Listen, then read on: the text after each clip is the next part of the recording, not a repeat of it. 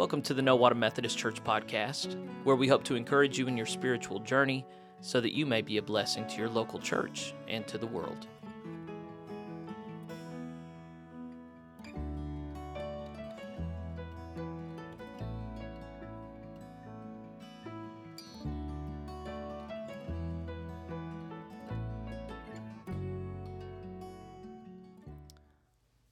Hey, friends, so glad to have you join us on our podcast. We're happy to present to you once again our time in worship that we had this last Sunday, where we reflect on four lectionary readings, as we often do. And the theme for the day was mostly around this phrase from Isaiah Remember ye not the former things, neither consider the things of old. And of course, uh, it's not talking about having amnesia here, but it is talking about us having a right relationship with our past selves and our history. So um, Psalm 126 uh, ties that together a little bit with God having been faithful and covenant to us when we are we turn our backs on our own sin, and then Paul in Philippians talking about where our righteousness comes from and our call to be in unity, and then finally the story of Mary washing Jesus' hair with spikenard and drying it with her hair and Judas's reflection on that. So, not all of it's perfectly tied together, but um, generally it was a it was a, a worthy reflection time on how it is to be in right relationship with God, considering the fact that we were all born in sin. So, I hope you enjoy your your time with us. Um, you're we're recording this just uh, before Palm Sunday, and then Holy Week is is what follows that. So it's a big time in the life and work of the church, and it's a time where we're really reflecting on the last days of Jesus, and then it leads into his resurrection. It's a, a joyous time. Uh, today is also the day that my new baby is due. So uh, just be in prayer for me and my wife. If you hear this later, either we already have a new baby or we are tired of waiting. So, anyway, hope you enjoy the podcast today. God bless you. Bye. Okay, so we're going to have a reader come up in a second, and they're going to be reading from the prophet Isaiah, who was an exile prophet. Um, that he's one who preached before, during, and after the exile. It probably wasn't him that was doing the after and during, but anyway, that's neither here nor there. He started off warning the people hey, you're being really bad. You need to stop it and repent, otherwise, God is going to bring in the Assyrians and Babylonians, and they're just going to trash you guys, and it's going to be terrible. And they did not repent the Assyrians came in the north and wiped out the northern Israel.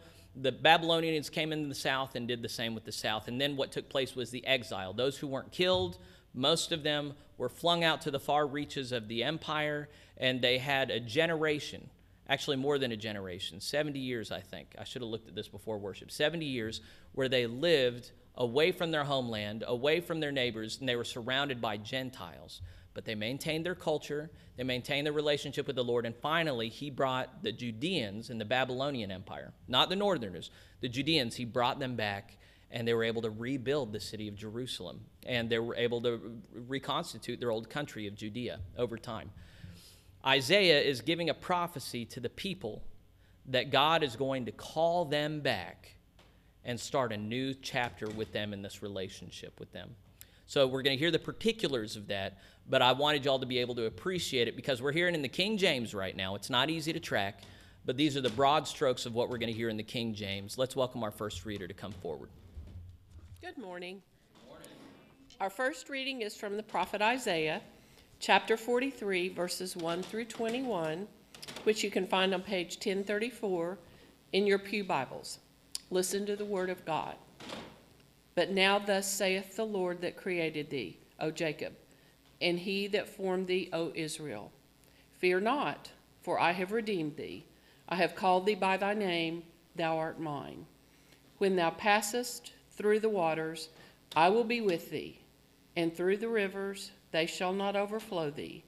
When thou walkest through the fire, thou shalt not be burned, neither shall the flame kindle upon thee.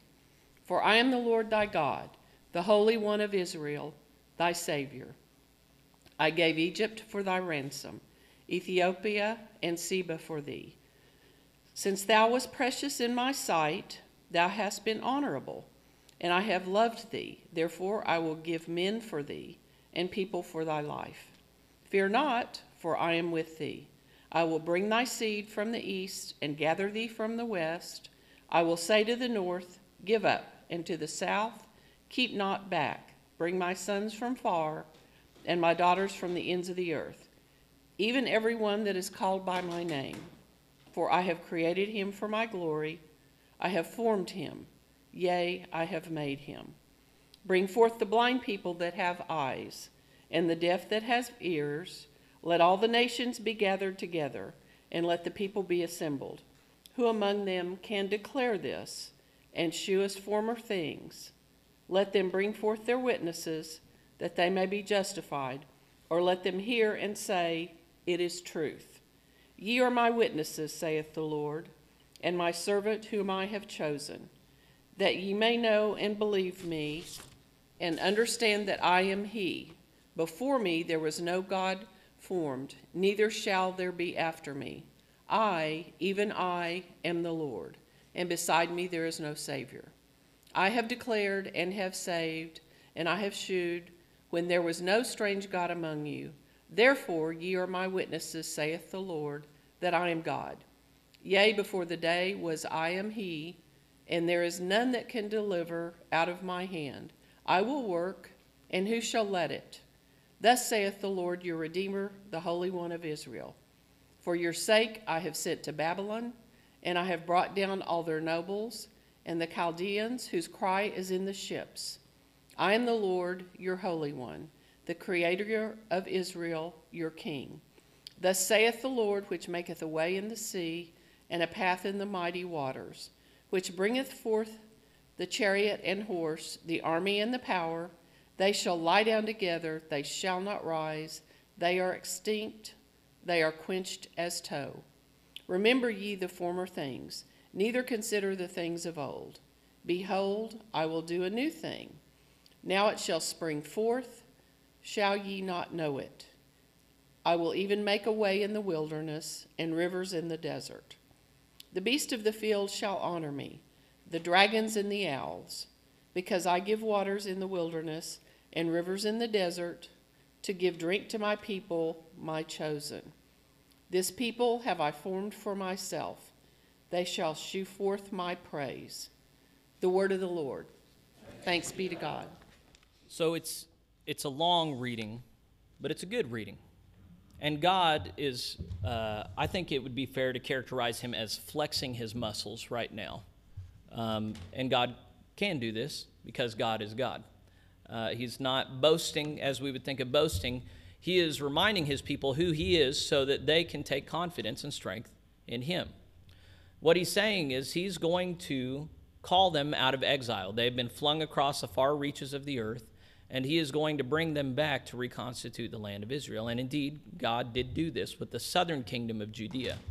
There are many Christians today who think that whenever Christ returns, it's also going to happen with the northern kingdom of Israel, that there were Jews flung about the Assyrian Empire that never came back.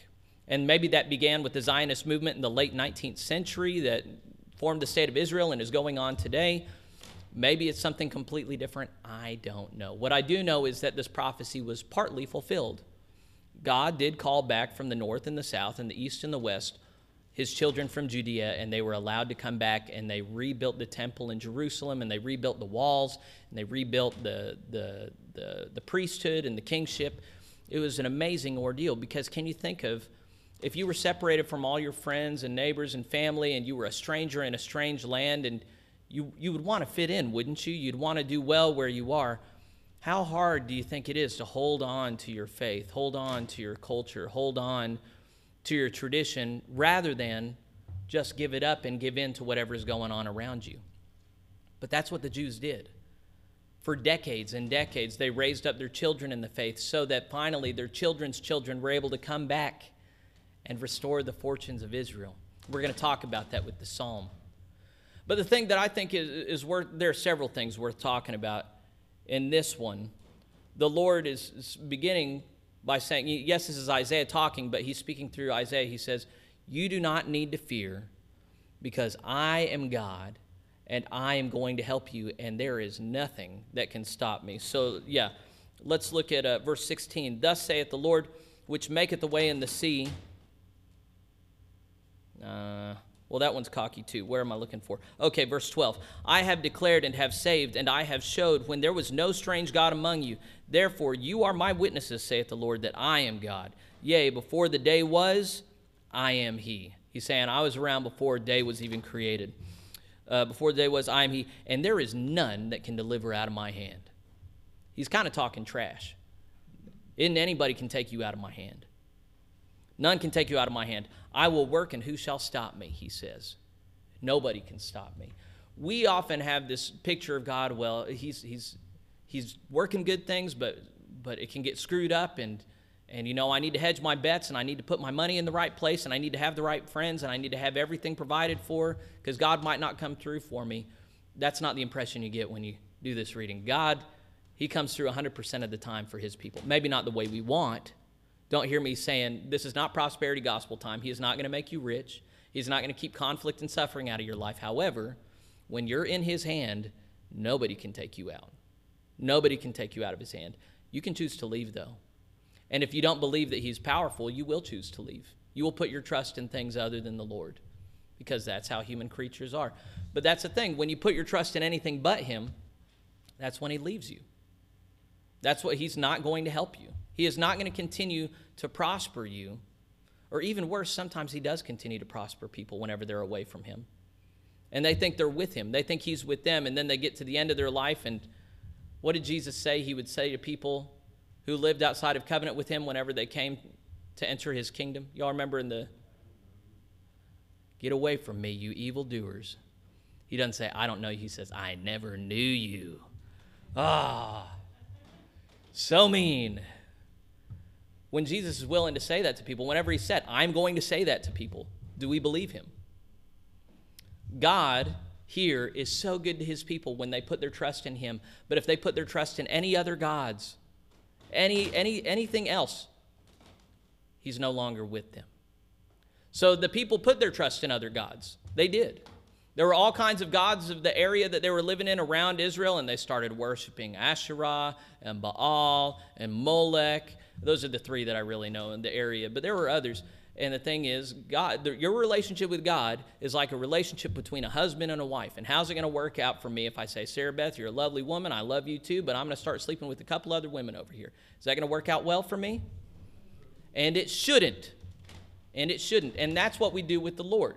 That's what, we, anytime you put your trust in something else other than God, you are putting your trust in not God. You are cheating on Him.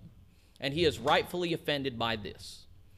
So he, he sets himself up against these other gods.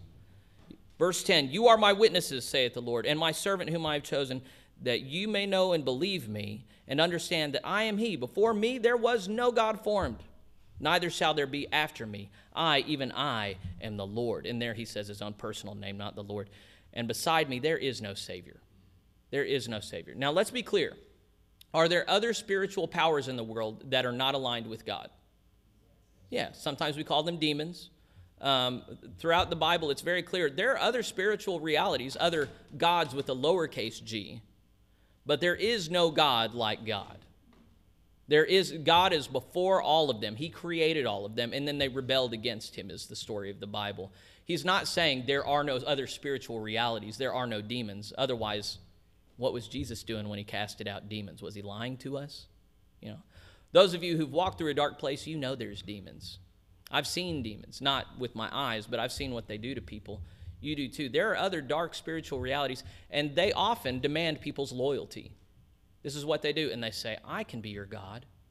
I can help you. I can get you what you want. And you know, some of them can. They can get you money, they can get you a, a job, they, they can get you all kinds of things, but they can't save you. They cannot save you. And in fact, when you give yourself to them, you give up your salvation. So here God is saying, I, even I, am the Lord, and beside me there is no Savior. Nothing can save you. Doesn't matter how many guns you have. Doesn't matter if you have a bunker. Doesn't matter if you have gold stored away. Doesn't matter if you have the biggest bank account on earth. Doesn't matter if everybody in town loves you. None of that can save you.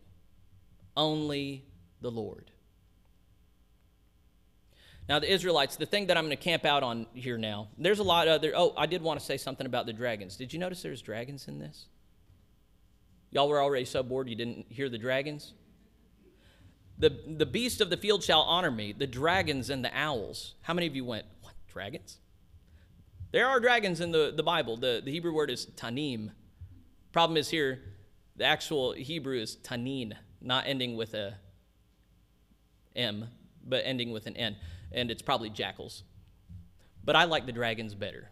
So we're sticking with dragons. Uh, but there's dragons in other places in the Bible. Even if this one isn't dragons, it's, it's fine. I find that really interesting. You guys are already bored. Pay, if, we're, if dragons does not perk you up, I don't know what to do with you, okay?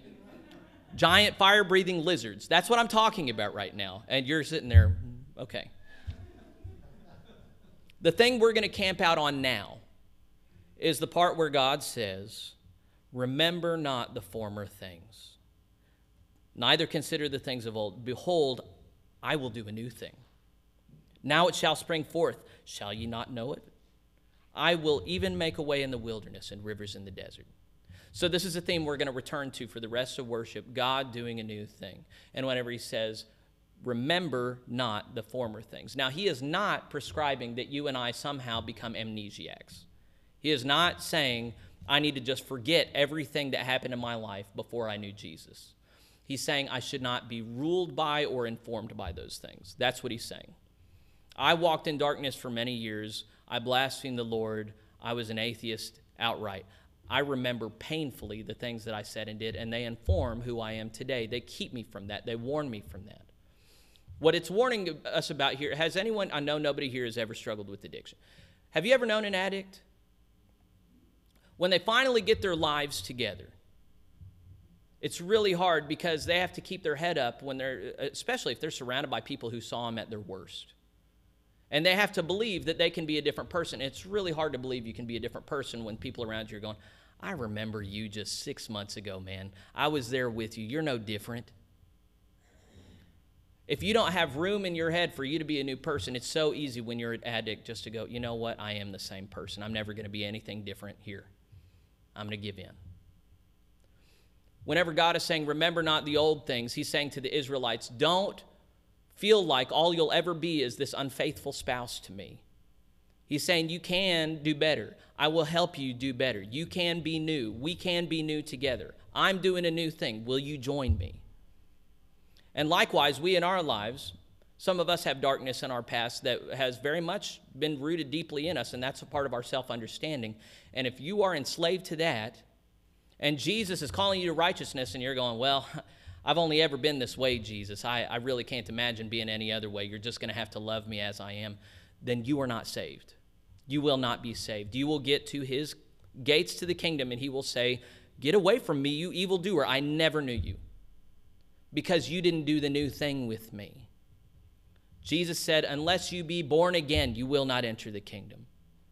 You have to be reborn by water and the Spirit. That is, that is it. And if you don't believe that you can be reborn, then you can't do a new thing with Jesus. I feel like I'm speaking really clearly right now. Are y'all hearing me? It doesn't matter if you've been a jerk every day of your life. It doesn't matter if you've been a sinner, an awful person all your life. All that matters is you answer God's call today to do a new thing with Him. All right, let's um, let's go to our psalm number. Uh, it's Psalm 126. It's on page 847 of your hymnal. And we're doing response two, and it sounds like this.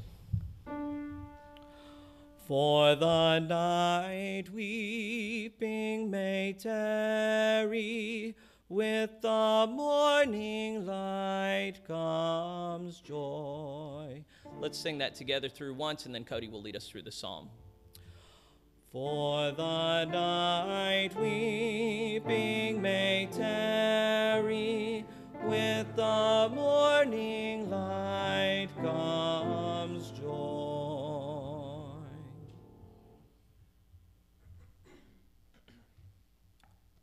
When the Lord restored the fortunes of Zion, we were like those who dream. Then our mouth was filled with laughter, and our tongue with shouts of joy. Then they said among the nations, The Lord has done great things for them. The Lord has done great things for us, and we are glad. For the night weeping may tarry, with the morning light comes joy. Restore our fortunes, O Lord, like the watercourses in the Negeb. May those who sow in tears reap with shouts of joy. Those who go forth weeping, bearing the seed for sowing, shall come home with shouts of joy, carrying their sheaves. For the night weeping may tarry, with the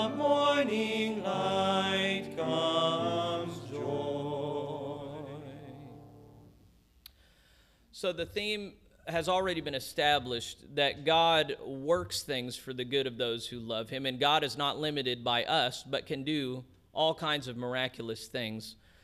In the Isaiah reading we just had, we had God making streams in the desert. Likewise, in verse 4, restore our fortunes, O Lord. This is in the psalm we just read, like the water courses in the Negev. The Negev is that triangle shaped piece of land northeast of Egypt nowadays. It's a desert. It's saying that God can build water courses in the desert. God can build water courses in the desert. Could Jesus bring dead people back to life? Well, then, can he make a sinner like you into a saint? Okay. That's the, that's, that's, that's the Christian case right here is that Christ not only died for our sins on the cross, he not only shed his atoning blood that cleanses our sin, but he sent his Holy Spirit to sanctify us and make us holy as he is holy. And I, have preached that multiple times before. Hopefully, that doesn't scandalize you. But here it's, it's talking about this time when God restored the fortunes of Zion. What's Zion? Jerusalem. The city of God, Sarah Beth. Yeah, Jerusalem. It's the heavenly city of Jerusalem. And it was overrun, and the temple was destroyed whenever the Babylonians invaded.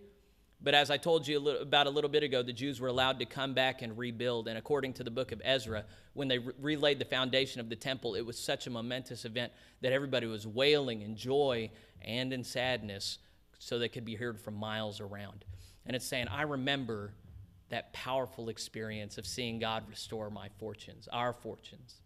And I think the reason that's written down is because you and I, anybody ever had a powerful moment in your life? You know, we're sitting here in a place where most of us, all of us are here, hopefully, because we've had a powerful moment with the Lord where we felt His atoning blood applied to our hearts and we've been born again, you know. But the thing is, we humans, we're so messed up, we'll have a powerful experience and then we'll go back to being who we were before. And we'll wake up and have mundane lives where we don't feel all that holy or all that special and we're not even looking for that. And I think things like this were written down to remind we've had some powerful experiences with the Lord and my everyday experience needs to be informed by that. I should not be going through my life just taking for granted everybody and everything and just feeling mundane and just kind of punching my time card till life's over and then I get to get my wings and fly up to heaven. No, it's right now is the time to be holy. Right now is the time to be in union with God and His church. Right now is the time to dedicate everything we are and everything we have to who Christ Jesus is. Because of what he's done for us. So there's a lot more to be said about this, but uh, there's not time. So let's go on to our third reading. And in this one, it's going to talk about the concision or the circumcision, and he's going to be really dogging these guys. And the, the thing is that within the early church, there were some people who said, with Jesus, it's a new covenant, and we don't need to be good Jews. We can just have direct access to Jesus. There were other people called Judaizers. They were not Jews, they were Judaizers, and they went around to churches full of new Gentile converts, and they said, Actually, Jesus is really not happy with you until you become a Jew like him. So all the men line up, we need to circumcise you. And so Paul declared war on these guys because he said, The Jewish covenant's great, but it's not for the Gentiles. Jesus came for Jews and Gentiles alike for a new covenant. And so he, he would call uh, them the circumcision faction or people who were of the flesh who said that they needed to be circumcised. And he was against them. He said, We're the true circumcision. You're going to see some of this language in here where we are truly God's people and we don't need a physical circumcision for it. So um, apparently, we're going to talk about circumcision again today. We did just last week, too. Anyway, Doug's going to read to us about it. Our third reading is from Paul's letter to the church in Philippi chapter 3, verse 1 through 16, which you can find on page 1656 in your Pew Bibles. Listen again to the Word of God. Finally, my brethren, rejoice in the Lord. To write the same things to you, to me indeed is not grievous, but for you it is safe. Beware of dogs, beware of evil workers, beware of the concision. For we are the circumcision which worship God in the Spirit and rejoice in Christ Jesus, and have no confidence in the flesh. Though I may also have confidence in the flesh, if any other man thinketh that he hath whereof he might trust in the flesh, I more. Circumcised the eighth day of the stock of Israel, of the tribe of Benjamin, and Hebrew of the Hebrews, as touching the law, a Pharisee. Concerning zeal, persecuting the church, touching the righteousness which is in the law, blameless. What things were gained to me?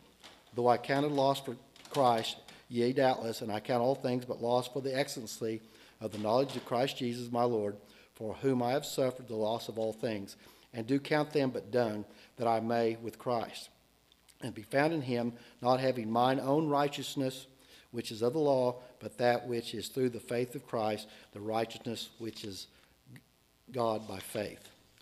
Though I may know him and the power of his resurrection and the fellowship of his sufferings, being made comfortable unto his death if by any means I might attain unto the resurrection of the dead, not as though I had already attained, either were already perfect, but I follow after. If that I may apprehend that for which also I am apprehended of Christ Jesus. Brethren, I count not myself to have apprehended, but this one thing I do, forgetting those things which are behind, and reaching forth unto those things which are before. I press forward toward the mark for the prize of the high calling of God in Jesus Christ. Let us therefore, as many as be perfect, be thus minded, and if anything ye be otherwise minded, God shall reveal even this unto you. Nevertheless, whereas we have already attained, let us walk by the same rule, let us mind the same thing. The word of the Lord.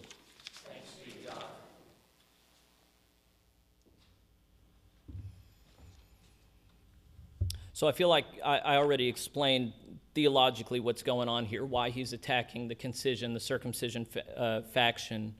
But then he starts kind of bragging a little bit, starts talking about his street cred.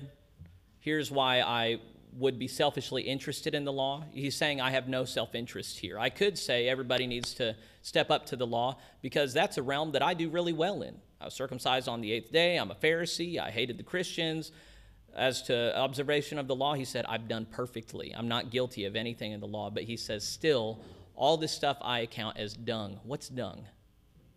That's poop, yes.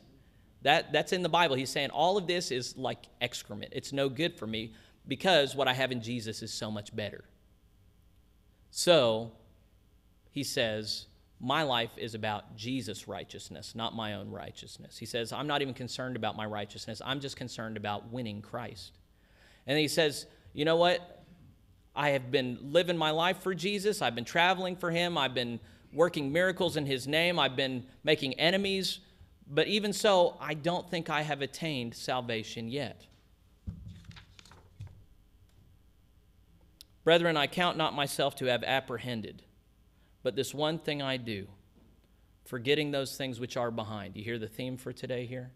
Remember not the things of old forgetting those things which are behind and reaching forth unto those things which are before, I press on toward the mark for the prize of the high calling of God in Jesus Christ. And that, that's pretty much what I preach every Sunday. I know I'm, I'm a broken record. I've been here like seven years. I preach the same five sermons every Sunday. We just have different scriptures that we time together in. But the thing is, we humans, we naturally take miracles for granted and forget them and live mundane lives. And we naturally get content in, sin, in the midst of sinful lives around sinful people when we really shouldn't be. What Paul is saying here is even though he had grown in holiness greatly, he still wasn't content. He knew his whole life was about marching on, pressing on toward Christ Jesus. And that's what life is about. Life is not about sitting in contentment, life is about pushing towards the goal of Christ Jesus. That's what life's about. That's what we're doing here. Whenever we're coming in to sit in the sanctuary, yes, the pews are comfortable, but you're not here to be comfortable. We make you comfortable while you sit so the preacher can make you uncomfortable so you don't go home and sit. You go home and you pursue Jesus. I'd like to think we're going to do that this week. We need to move on. Hymn number 553. I wanted to, I forgot why I selected this one until we sung it in the last verse, or in the last service. And the last verse says, Let us take up the cross till we the crown obtain. That means get it. And it's talking about if you've read Revelation, whenever you achieve, when you're welcomed into God's kingdom, He gives you a crown. Okay. So until we die and are welcomed into Christ's kingdom. Let us take up the cross till we the crown obtain and gladly reckon all things loss so we may Jesus gain. So it's, it's hearkening to Paul's words here. I, I account all these treasures as dung, as loss, so that I can gain Jesus. So that's the prayer we're ending on. And then the rest of this is, is talking about our shared life together. And that, that reading that we just did ended on our shared life together. Let us, therefore, as many as be perfect, be thus minded. Let's all have the same opinion. And if anything, if in anything you be otherwise minded, God shall reveal this to you. He's going to show you that you're wrong and you need to be like us. That's what he's saying. We all need to be of one heart and one mind. That's what the, the sacrament of communion is about. There's one bread, one body, one Lord of all, one baptism, one true doctrine. Nevertheless, whereto we have already attained, let us walk by the same rule. Let us mind the same thing. So, what part of what we're doing here is we're trying to be like Jesus together in all the same ways. So that's why we're singing, And Are We Yet Alive? These are the things we're thinking of. I'm going to stop talking. Let's sing. Okay, our final reading this morning is from the Gospel of John, chapter 12, verses 1 through 8, which you can find on page 1509 of your Pew Bibles. Listen again to the word of the Lord. Then Jesus, six days before the Passover, came to Bethany, where Lazarus, which had been dead, nope, sorry, yeah, which had been dead, whom he raised from the dead. Where Lazarus was, I've missed that was there. Where Lazarus was, which had been dead, whom he raised from the dead. So this is after Jesus came and raised him from the dead. Okay. Verse 2. There they made him a supper, and Martha served. But Lazarus was one of them that sat at the table with him. You Think it's safe to assume he ate? It would be weird if he didn't. Verse 3. Then took Mary a pound of ointment of spikenard very costly, and anointed the feet of Jesus and wiped his feet with her hair, and the house was filled with the odor of the ointment. Then saith one of his disciples, Judas Iscariot, Simon's son, which should betray him. Spoiler alert. It doesn't say spoiler alert. That was tacky. I'm sorry. Verse 5 Why was not the ointment sold for 300 pence and given to the poor? This he said, not that he cared for the poor, but because he was a thief and had the bag and bear what was put therein. Then said Jesus, Let her alone. Against the day of my burying hath she kept this. For the poor always ye have with you, but me ye have not always. This is the word of the Lord. Now, there's, there's a lot of sermons one can give on this. I'm only, I'm, I'm going to give one half of one. But yesterday, uh, if you're friends with me on Facebook, I posted a video of a guy much smarter than me talking about this passage and he called it weaponized compassion. And he talks about this phenomenon of Judas saying, Hey, shouldn't we care for the poor? When actually his heart is not really towards the poor. And this is a phenomenon inside of the church and out in the world where people often try to compel the behavior of others, supposedly for guilt tripping them to care for the least of these or the less fortunate. It's a real thing. I benefited greatly from listening to that message. I reposted it for your benefit. So go home and watch it if you want to. And if you don't want to, it's America and we're fine. Um, the main thing that I, I, wanted to focus on was uh, Mary here. If you read the story of when Jesus went to raise Lazarus from the dead, he was already dead, he'd been dead a couple days. And as soon as he shows up on the scene, both Mary and Martha, Martha Lazarus' sisters, came to him, and their words were kind of harsh. They said, My Lord, if you had been here, he wouldn't have died. And we often impute these, these nice tones. Oh, if you'd been here, he wouldn't have died. Oh, you're so wonderful. I've always imagined that these women are kind of mad. Jesus, what's the point of being friends with you if you're not here when it counts? That's what I've always heard. And you hear it how you want it. Once again, this is America.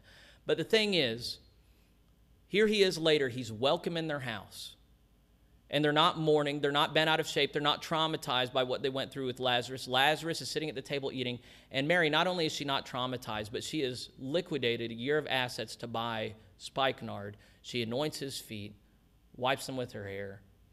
Is this a practical gift?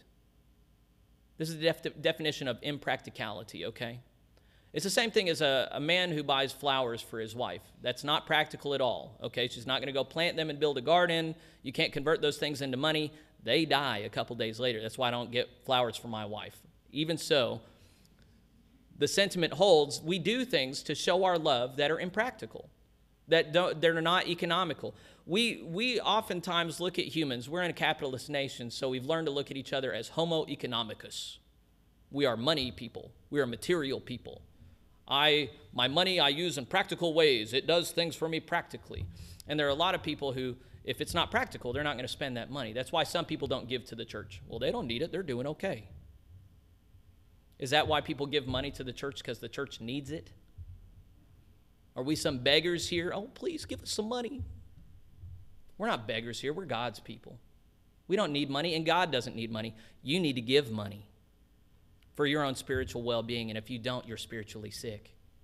Not just to the church, but to the poor. Did, Jesus, yes, he says, the poor will be, be, be with you always. Does that mean that Jesus didn't care for the poor? He clearly, from the rest of his ministry, cared for the poor. We're explicitly told to care for the poor. The thing is, though, our lives here, the purpose of them is not to care for the poor, it's to serve Jesus. It's to be holy as he is holy. That's the purpose of our lives. And when that's the purpose, we will help the poor because that's what flows out of it. But Jesus says, Seek first the kingdom of God and his righteousness and then all these things will be added unto you.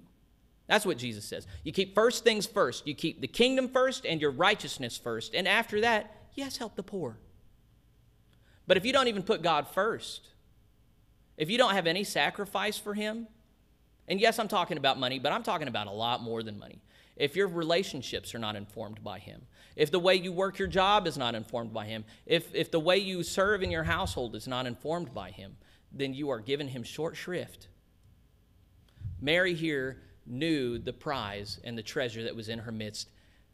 And man, she spoiled Jesus while she could. And did he appreciate it? Yes, he did. Just like when my wife comes and gives me a back rub, oh man, everybody stop talking to me. I'm soaking it in. That seems to be who Jesus was in the midst of this. Look at this wonderful gift that she has given me. Don't anybody say anything negative about it. He corrects Judas, and we all know what happened to Judas later.